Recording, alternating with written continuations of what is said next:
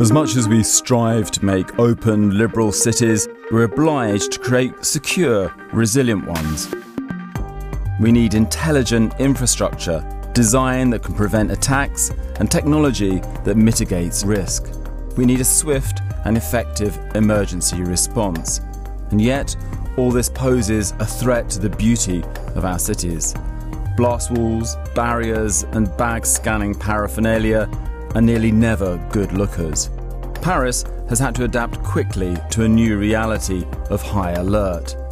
Its Haussmann boulevards and high profile tourist sites are now patrolled by troops with guns.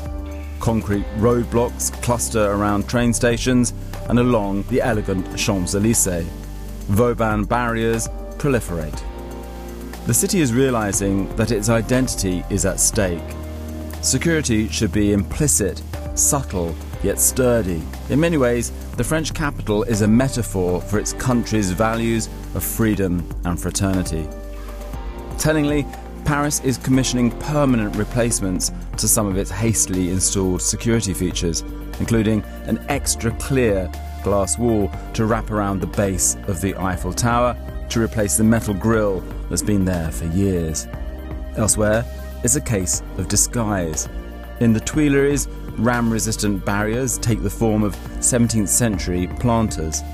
A well placed bike rack can be as effective as purpose built block stops.